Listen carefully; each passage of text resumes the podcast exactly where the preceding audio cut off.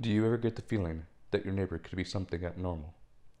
Do you ever stop to think as to why all the stray animals go missing in the neighborhood? Johnny was about to find out who exactly his next door neighbor really was. He's going to wish he didn't. Johnny had only fallen in love twice in his life once in middle school and the other when he was a freshman in high school. Johnny didn't have too many friends and wasn't exactly a ladies' man. He was very shy to even talk to girls, and that's because he was already a senior in high school. Not too many girls paid attention to him since he was kind of a geek slash nerd. The one girl that did catch Johnny's attention was his next door neighbor, Cassie. Johnny would sometimes catch Cassie staring at him, but once she made eye contact with him, he would quickly turn away. Johnny never had the guts to talk to her until one day Cassie came knocking at his front door. Cassie basically asked him if he wanted to take a walk with her tonight, maybe get some food. He was confused at first, but since he knew this was the only chance he had to talk to her, he told her yes. Later that night, they both went for a walk down the neighborhood. Johnny was still kind of shy and nervous while Cassie couldn't stop smiling. It was kind of awkward since both of them weren't talking and Johnny didn't know if he should start the conversation first. It's great to finally meet you, said Cassie. Likewise. Johnny finally loosened up a bit after both of them started talking and laughing together. He asked if she wanted to get something to eat, but she said she already had dinner waiting for her at home. Johnny took an immediate like towards Cassie, and once they got home, they both exchanged numbers and headed inside. Johnny couldn't stop thinking of Cassie that night. He wanted to text her so bad, but he didn't want to look desperate. He put his phone away and went to bed. Later that night, Johnny woke up to get some water from the kitchen. It was 2 a.m., and as Johnny walked his way to the refrigerator, he saw a small amount of blood on the floor of the kitchen. He looked around his body to see if he was bleeding anywhere, but not one scratch on him. As soon as he picked up his head, he looked outside his window and saw the strangest thing. It was Cassie, staring directly at him from her bedroom window. Johnny freaked out and moved away from the window.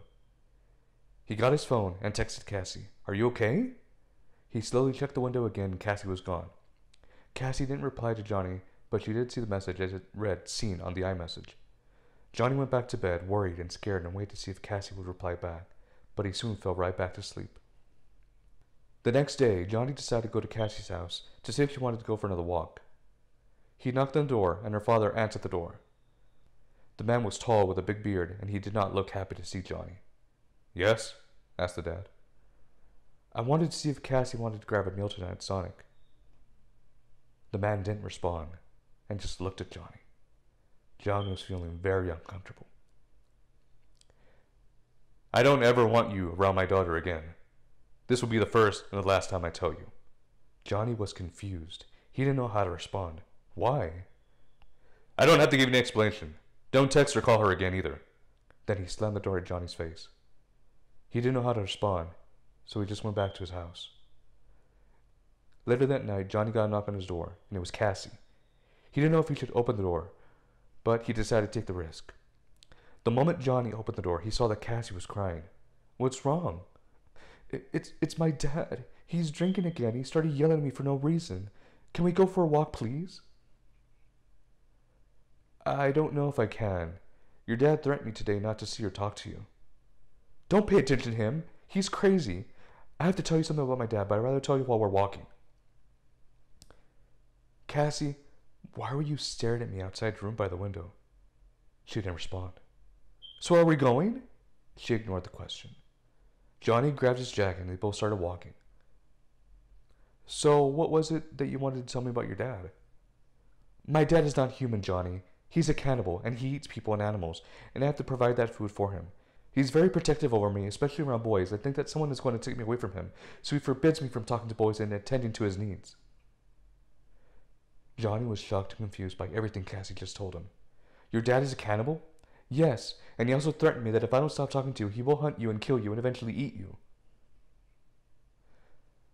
This was all crazy. Johnny didn't know if he should believe everything she's saying or she's just plain crazy. Johnny, I want you to run away with me and leave this town. Start a life together and move away, far, far away from my father. Where exactly? Johnny and Cassie had both walked really far and made it to the north side of town where the beach was at. Cassie stopped walking and stared at the ocean for a while. Somewhere far away from here. I can't be around my father any longer. Johnny looked at Cassie and saw tears running down her face. Maybe her father really is this person she says. She's tired of this life she's living. But at the same time, he was scared that maybe her father might have already seen them and had followed them. Cassie then kissed Johnny on the lips, and they both started kissing each other by the ocean. They both lied down in the sand, and Cassie got on top of Johnny as she started taking off her shirt. I want to be with you, Johnny. Please don't be scared. Johnny and Cassie both started having sex. He was enjoying himself while also fearing for his life. Cassie and Johnny both finished at the same time, and Cassie kissed Johnny once again on the lips. Let's do this, Johnny. Me and you. I thought I told you to stay away from my daughter. Johnny quickly got up and saw that Cassie's dad was right behind them. Johnny panicked and was about to run off when Cassie's dad quickly grabbed Cassie by the back of her neck. You don't know who you're dealing with. I know everything, you crazy cannibal. You leave your daughter alone and let her go. Cassie couldn't do anything. She was just as in shock as Johnny was.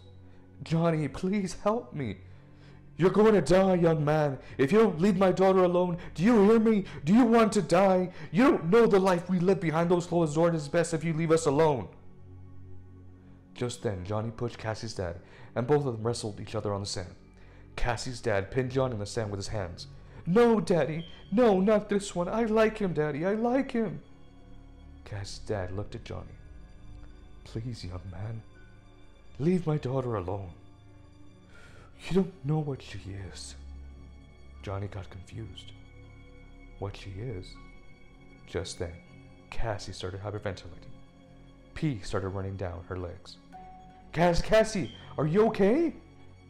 You're going to find out, young man, what my daughter really is. Cassie stood still and looked up at the sky. Just then, Cassie's hands split open in half and her eyes rolled back, only but the white of her eyeballs showing.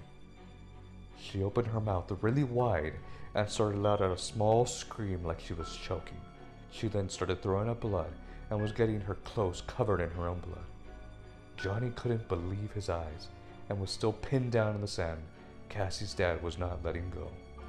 Suddenly, Cassie's split hands were releasing sharp tentacles as they started swinging around everywhere like a broken electrical wire.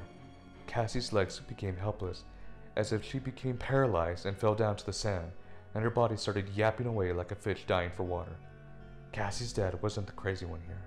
It was Cassie, as it was clear to Johnny that Cassie was not human and something very abnormal. Cassie looked up at her father. My little princess, you look more like your mother every single day that passes. God rest her soul. Cassie then looked directly at Johnny and started crawling her way to him. Johnny let out a loud scream, but Cassie's dad shut him up by covering his large hands over his mouth. I told you, young man, leave my daughter alone, but you didn't listen. Cassie then latched onto Johnny's body, wrapping her tentacles around Johnny's neck as she opened her mouth even wider and bigger and started to swallow Johnny's head. No, no, Cassie, no, no, no, please, no, Cassie! Johnny's screams disappeared and faded once Cassie had Johnny's whole head inside her mouth. Cassie then bit into Johnny's neck and bit hard enough to slowly tear open his neck, the blood gushing like a sprinkler from inside Cassie's mouth. Cassie pulled hard enough to rip the head apart and for her to slowly swallow the head entirely. Cassie released her tentacles and started tearing open Johnny's stomach to feed on his insides, as Johnny's headless body lied on the sand and Cassie's dad sat right beside them. I told you, young man. I told you.